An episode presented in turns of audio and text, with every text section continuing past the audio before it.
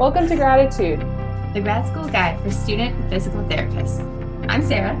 And I'm Gabby, and we are two first year physical therapy students sharing our grad school experiences to help PT students around the world. Embark on this journey with us as we navigate through the insanity of physical therapy school together.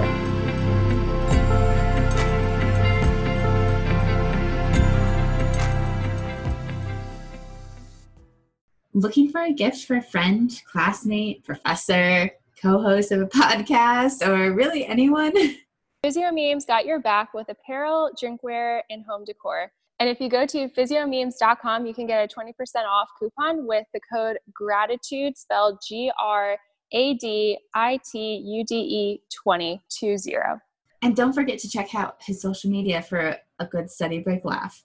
As always, make life humorous.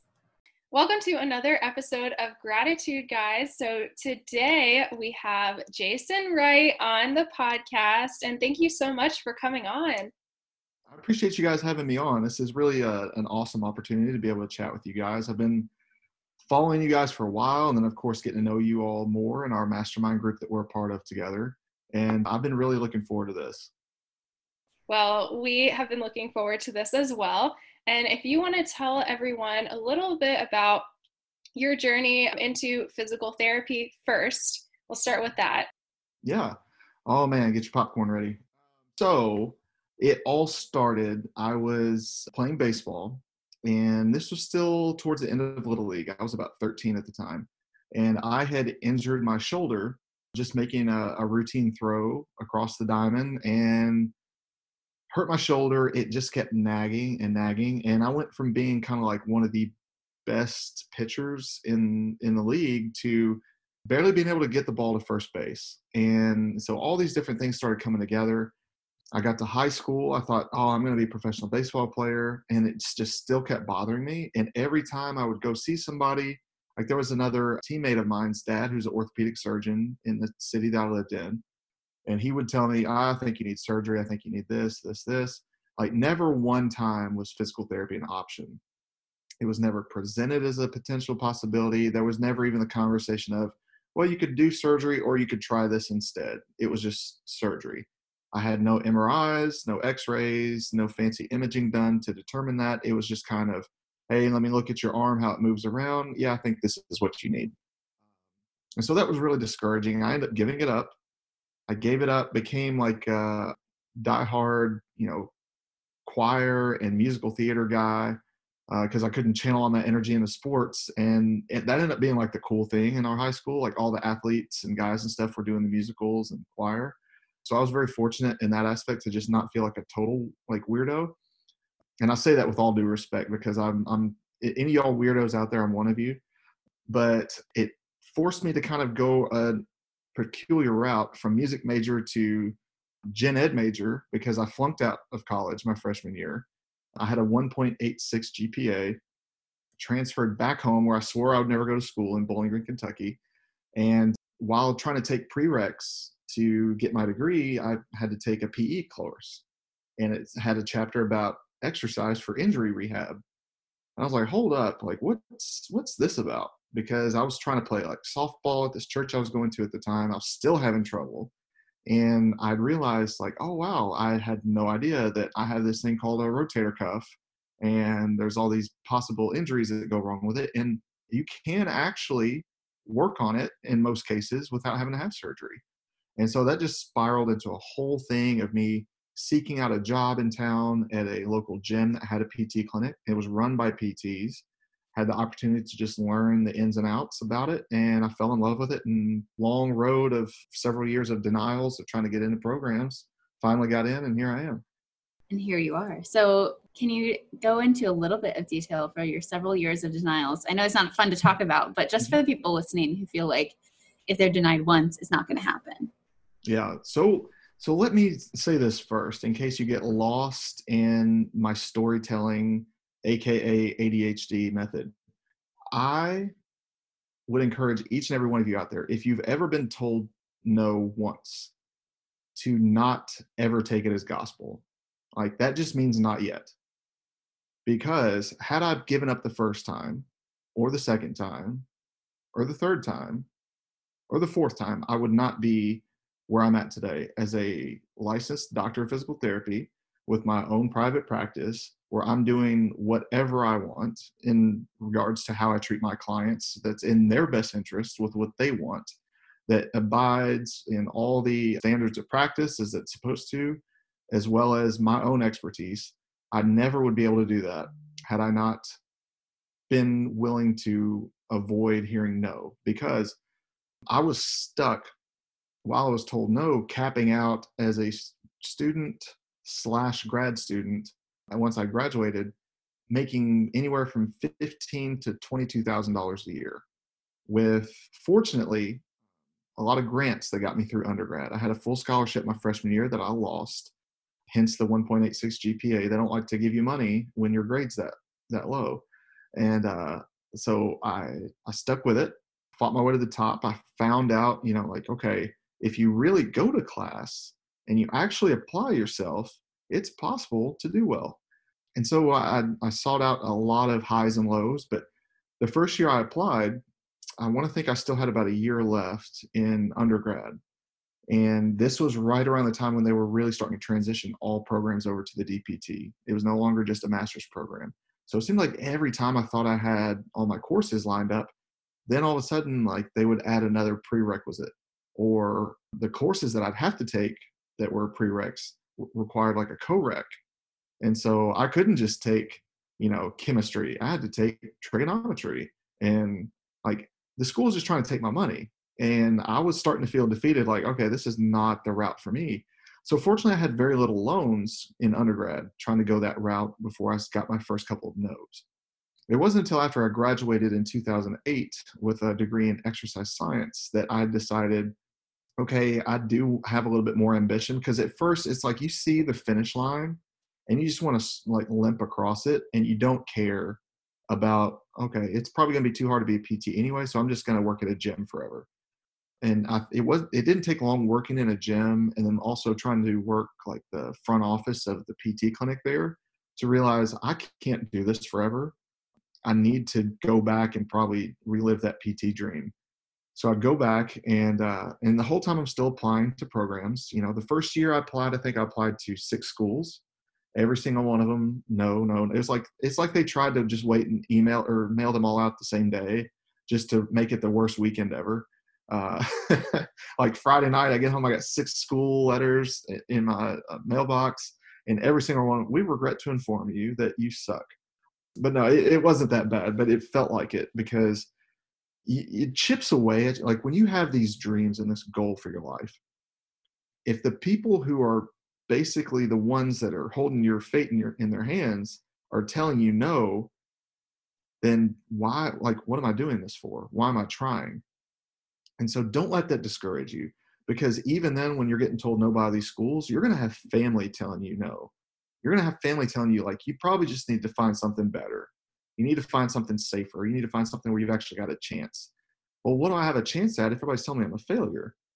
You know, so that's that's where you've got to be able to have the ability to like hear all that crap, but then still stay focused enough on what you really feel like your purpose is, and then continue to work towards that and you know it was the same song and dance the next year i thought this is for sure my time to get in nope i was wrong and by then i'd whittled it down like to five schools because as you guys know applying to pt programs is, is not cheap it's really expensive and paying for transcripts every year and application fees and CAPTE, like uh, just uh, applying for all the whole like i can't even remember now like what the name of that horrible uh, application database is but PTCAS. yeah, PTCAS. That's how much I hated it. Like I've just erased it from my memory.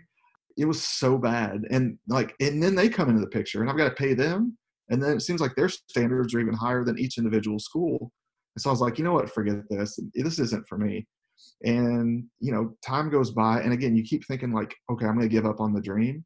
And then you go back in the trenches and you're just like beat to hell. Like, I, okay, I, this is not for me. I need to go back to my dream again. And so you just you dust yourself off, you try to go back, retake some classes. And so finally one of my my old advisors from undergrad reached out to me. He goes, "Look, I accepted you as a grad student because I saw you're trying to retake a bunch of your PT classes, you know, for a chance to get in. you were an easy admit because I saw how hard you worked to get to where you got to by the end of undergrad, even though I still had like a 2.8 GPA at that point. And he's like, if you bust your butt in the grad school, like if you just want to take a couple extra classes and get your master's degree with a 4.0, like I will try to go to bat for you at this new program that's opening up. So I was like, okay, why not? Like I'm already taking a lot of the classes anyway. So I got a two year master's in one year while working full time at the PT clinic and uh, taking classes from like five to eight thirty at night throughout the week. And uh, it got really overwhelming because like when you're when you're that low in the hole, you feel like you've got no margin for error. Like you cannot misstep one step along the path at that point anymore because like your dreams are shot. That's probably the last chance that I had. And so fortunately I was able to do it in a year I had I got one B. I got one B, so I'm sorry about that. Clinical ex-phys, and it was all the EKGs and you know the the Bruce protocol stress testing. Like that got the best of me, even though I had a bunch of it in undergrad. And so I finally got to the point where I had gotten an interview at this new program at school. So I was like, oh, finally, like all I need is an interview. If I just get the interview, I can win them over. Like I, I think I can smooth talk my way in. The interview went great. And within a week, I got a letter from the school that said, unfortunately, due to a, a missed deadline to submit the registration paperwork of all and like all the information from the applicants to CAPTE, we can't start until next year at the soonest, until the next cycle starts. And so here I am, like another year waiting. So it was like five year process of being told no or hold on. Because uh, then after the year, like I had to reapply. I had to reapply, go through the interview process again, all that stuff. And that came and went, got a lot of valuable life and work experience in that year to where I was managing then four different front office front offices for the different clinics that this company had. I was an administrator. I was also doing health coaching. So I was going around and doing like corporate wellness and things like that.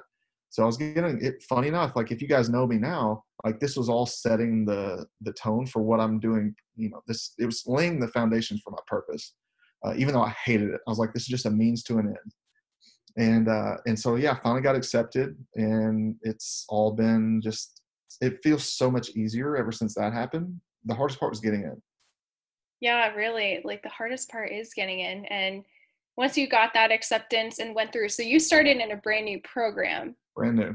And how was that? Because I know for some of the students listening, they are in a brand new program that has not necessarily gone through the accreditation process yet.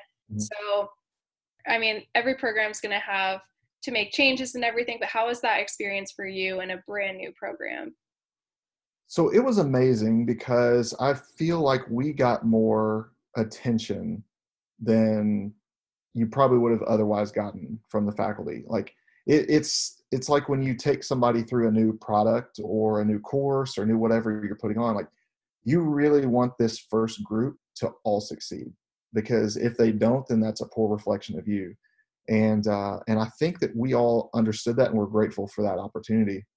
There was a lot of reassurance in knowing that our program director had started up a brand new program also several years before out in Nevada and had gone through initial accreditation cycles, subsequent accreditation cycles, the whole thing. So there was never really a doubt of if this would work because alternatively, what was my option?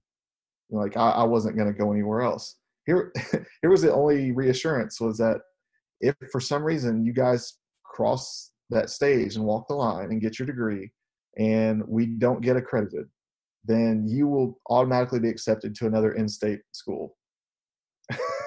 but you've still got to start over, like with the brand new students.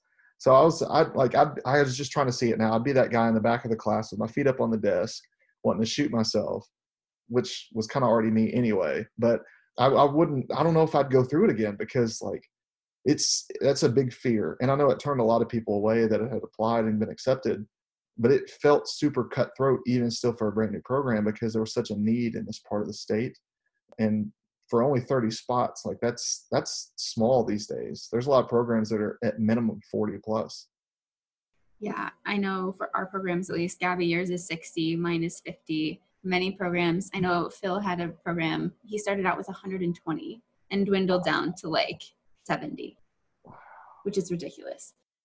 But on another note, tell the people what you're doing now. So, how did that kind of lead into what you're doing now? Sure. So, I'll talk about where I'm at currently. I am a concierge physical therapist. I provide high end luxury mobile PT to successful business owners, entrepreneurs, and CEOs. And I, I do that not so much as my primary passion, because I, I love working with those people more so from what they can give me than whatever I can give them. And it seems kind of backwards, but I'm very much of that same mindset of I want to learn, I want to grow, I want to be the best version of myself so that that way my clients can benefit as well and then myself personally my family whatever so that's that's a big part of what i'm doing but the biggest part ultimate picture is online fitness coaching that i do for people. So it's essentially a way that i've been able to learn how to expand my reach without physically having to be in a gym working with people. Uh, it's been a really cool opportunity. It's something that i just started doing in july so i've not had a, a ton of experience with it.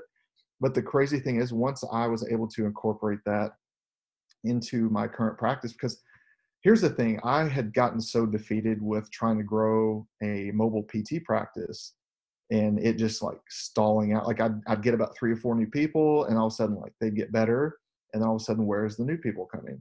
Oh, you've got to keep marketing. Otherwise, people don't know what you do like you can't just get people and then focus all on them and that's hard to do as like a one person operation and uh, i'd get really defeated really frustrated i went through a lot of stuff in 2018 uh, in early 2019 dealing with just some really long term serious relationships ending very uh, dramatically and so that just it, it, forced me to really work on myself and working on myself uh, benefited me not only as a person but as a business owner and uh, I, I've given the encouragement out there if you guys have any aspirations to own your own business, to do your own thing, to set your own terms, you have got to be able to understand that as you go, so goes your business. And you can't separate the two. It's impossible, uh, especially when you're the main person providing the service or the product to the people. So doing that forced me to take a step back. I put the business on hold essentially. Like I stopped trying to grow it. I took some travel contracts and essentially sold out for a while because I, I got really tired of feeling like I couldn't make a difference the way I wanted to. And doing that for like further entrenched me in the concept and the belief that I had that I'm not made for this. Like I'm made to do something different that the traditional system can't give people because there's far too many shots being called by people who are not the direct beneficiary. Meaning insurance is calling the shot corporate bosses are calling the shots investors boards they're all calling the shots and it's not the practitioner and it's not the patient and um, i just i could only do that for so long yeah it's steady income but i don't feel good about myself doing that. Like there's just something that makes me feel bad inside uh, whenever i'm thinking that that's just the way it's got to be. Uh, maybe because I've worked in it for so long before I ever became a PT that I got so burnt out on it.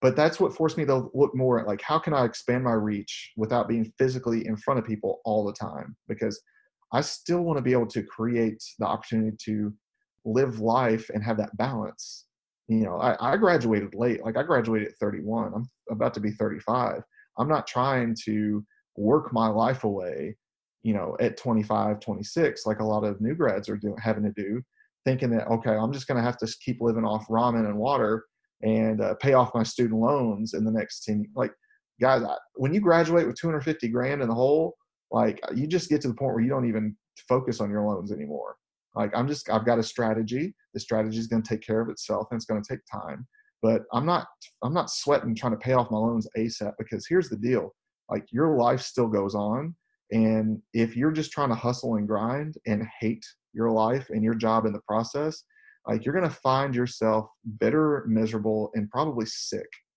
because you're not doing what you're passionate about. Yeah, the loans suck, but it's I've still got a, a good quality of life, a healthy balance that works for me. So being able to do something online for people as well as in person, like that has been a game changer. And it's been pretty cool too, because started teaching other clinic owners and practice owners how to incorporate online fitness with their current clients uh, to where they have a solid after discharge plan to keep them in communication with their people, but then also to make sure that the people are getting what they need. Because I got tired of people getting discharged and they can't do their little flimsy home program after the two weeks after I discharge them on that piece of paper that you try to give them. And uh, they don't see the point anymore. That's not getting them functional. That's not getting them back to doing what they want to extra. Like they can't lose that 10 pounds they've been working to lose before they got injured and then they got hurt and now they've gained 20 back. So how could I have a reach that's online to where people can still get quality of life that they want now that they're pain free? And so being able to do online fitness coaching for my clients, it's helped me attract PT clients as well. And it's helped me maintain a relationship with my old PT clients through fitness without me having to keep going to their house or them coming to see me somewhere at a gym. And what does a week look like for you doing all of that? Like, what has this week looked like for you? Oh man, so okay, I so I've just moved. I say just; it's been like three months now. I moved to Tampa from Bowling Green, Kentucky, which is uh, basically an hour directly north of Nashville, Tennessee. If anybody's geographically challenged in the in in the audience, and I moved here. I had no job. I had no plan other than just like I want to like grow my business. I want to be able to focus and dial in on what I do, and I could no longer be around the same environment anymore. You know, like it was I know myself. I got through this process over the last year of really learning myself and what makes me tick. I can't be long term around people who don't really understand my vision and support it because I'll eventually give in and I'll start to believe what they're telling me. And so I had to come down here where my mentor Greg Todd is. It's funny, like at the at SSPT Live this last year, some of us were talking and we're like, "Hey, yeah, we're getting ready to move down here." No way, I'm getting ready to move. Down. Like we had no idea and so I think there were like five of us that had planned on on moving down here and didn't know it until we were sitting there talking with each other. Uh, so that was really cool. And I've got a brother that lives down here. Him and his wife, they're expecting their first baby in March. I wanted to be up close and personal as an uncle. I didn't want to do that from a distance, especially when the only time I would see them would be SSPT Live and Thanksgiving. I think were the only two times I'd come down a year. So I had to I had to you know suck that up. But after a couple months of trying to get that rolling, uh, I also realized like, crap, I have bills to pay. And my dream is not to the point yet where it's been able to support all my expenses because, like I said, 250 grand loans, like some money's coming out of the account, and I need some more like coming in very steadily. I'd have some some big sales here and there, but nothing that could really be sustainable. So looking ahead, I was like, all right, I took a travel position. So I'm at an outpatient clinic about an hour north of here. I worked Monday through Friday, 40 hours. Before going to work, I was messaging online clients that had questions that would message me through the app. I would check in on them. I'd get an email every morning that told me what everybody did yesterday that's on my program. I followed up if I saw anybody missed out, missed their workout and didn't message me and warn me ahead of time. I went to work all day. I would leave work and come home and I would try and prepare, you know, updates to programs for existing clients. I would reach out to people who had messaged me that wanted to be potential clients. And then I actually this morning I had a, a consult with a new client that uh, was able to convert to a plan for 12 sessions and like I, I still can't believe that she agreed to the the price that I quoted at, at an amount I've never asked for from anyone before out loud and uh, yeah, when she got the checkbook, I was like, okay, I'm doing the right thing here.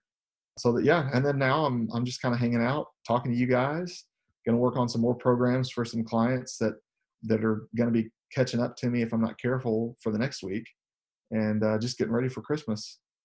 That is incredible, though, how you're able to like live the life that you want to, be surrounded by the people that you want to, and I think it really does come like you get so sucked into and comfortable mm-hmm. with if you're living in the same place or if you have the same job you get comfortable you get burnt out and it really does make a difference if you're surrounded by the people who really are th- are there for you through all the shit all the good time like all the really good times like making a big sale like this and being able to celebrate with those people so i think that's so awesome and we're so proud of you for for that and you know how far you've come because it's been it's a leap of faith and for everyone hearing this you don't have to be stuck in one place like you're going to be uncomfortable and mm-hmm. you're not going to know where life's going to take you but you've definitely like made it worth it